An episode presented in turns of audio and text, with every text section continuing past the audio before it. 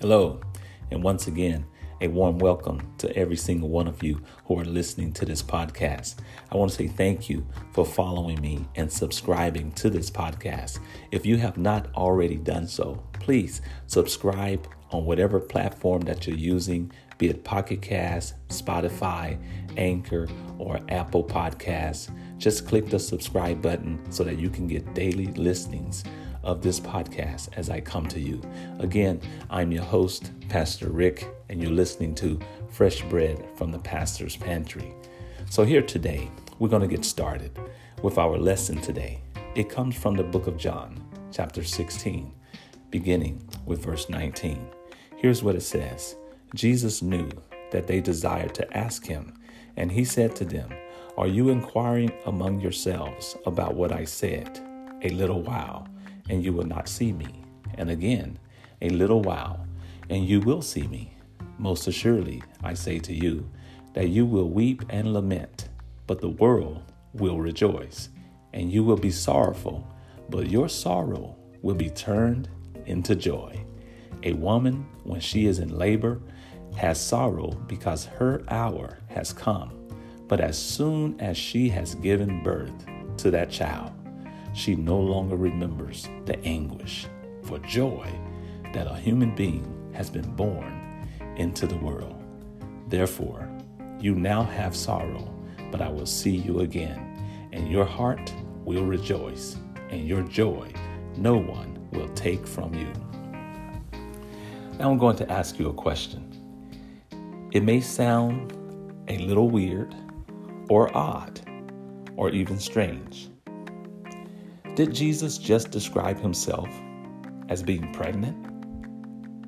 I guess you could say that is one way of looking at it.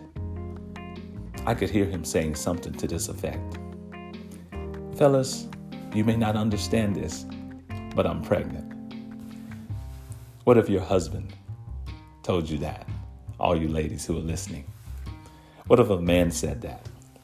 Well, anyway, with all kidding aside, what Christ is speaking about in reference to himself, it is something that is so relatable to all of us. Think about it. What's been living on the inside of you that has been waiting to be born into this life? The dreams, the ambitions, goals, your life's vision, more importantly, the Lord's vision and purpose for you, living on the inside of you, waiting to be birthed into existence. Though Christ is speaking to us in figurative language, the truth behind it is what I want to talk about for the next several minutes.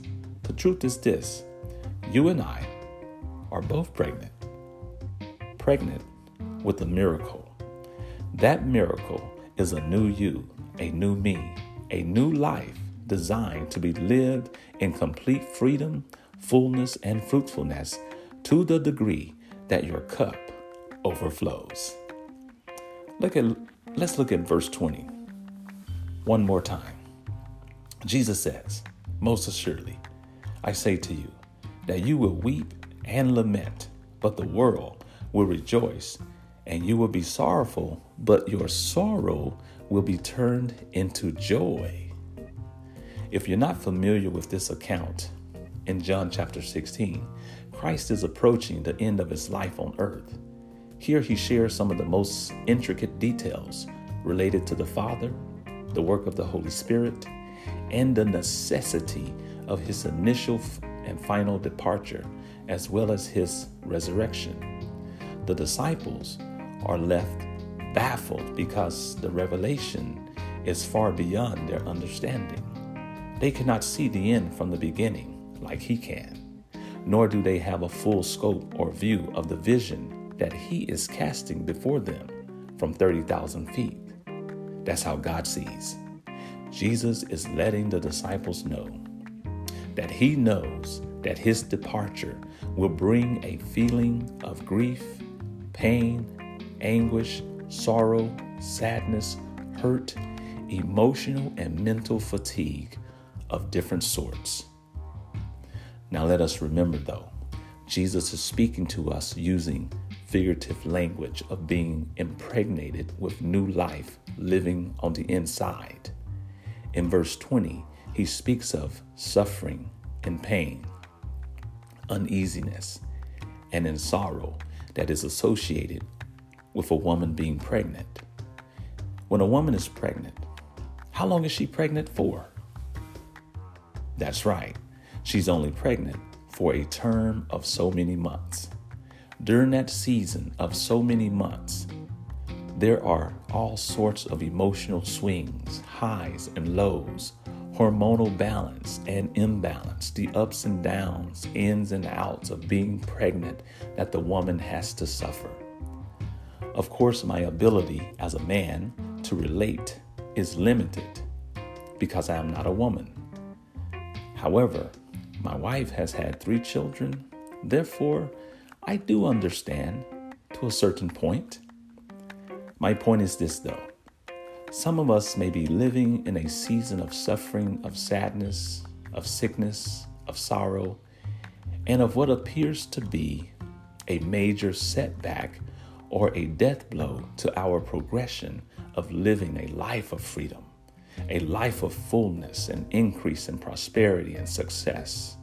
During this season, here's what you must remember, and I have to remember, is that a miracle is waiting to be birthed into this life, living on the inside of you.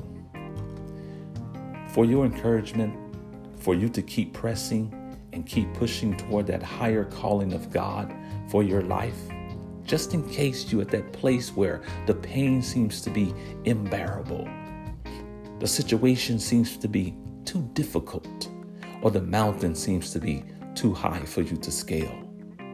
Look again at verse 20. Jesus says that your sorrow will be turned into joy. You will be sorrowful, but, and that's the key word, the word but. That's the turning point of your sorrow into joy. Many people are sick right now because of this pandemic. Many families are suffering. And so many more have hearts that are filled with sadness and grief. For all of us, it may seem like our lives have been placed on hold for a moment. Let me just say this. Take comfort, my brother. Take comfort, my sister, in the words of Jesus Christ. For he is saying, there is coming a turning point. Things are going to begin to turn around for you and for me, for each of us, even for our world today. Things are going to turn around. There's coming a turning point. Now, I cannot tell you all of that and not tell you this. When Jesus says that a woman, when she is in labor, has sorrow because her hour has come. What hour? Her hour to bring forth that miracle on the inside to manifestation. As you and I enter into that hour when we are on the brink of birthing our miracle of a new you, a new life, or a new ministry, or a greater work for God's kingdom, when you are in that hour, there will come a greater intensity of pain, problems, heartaches, headaches, complications, and situations that you did not see, you did not envision happening to you. But listen close. Listen to me right here.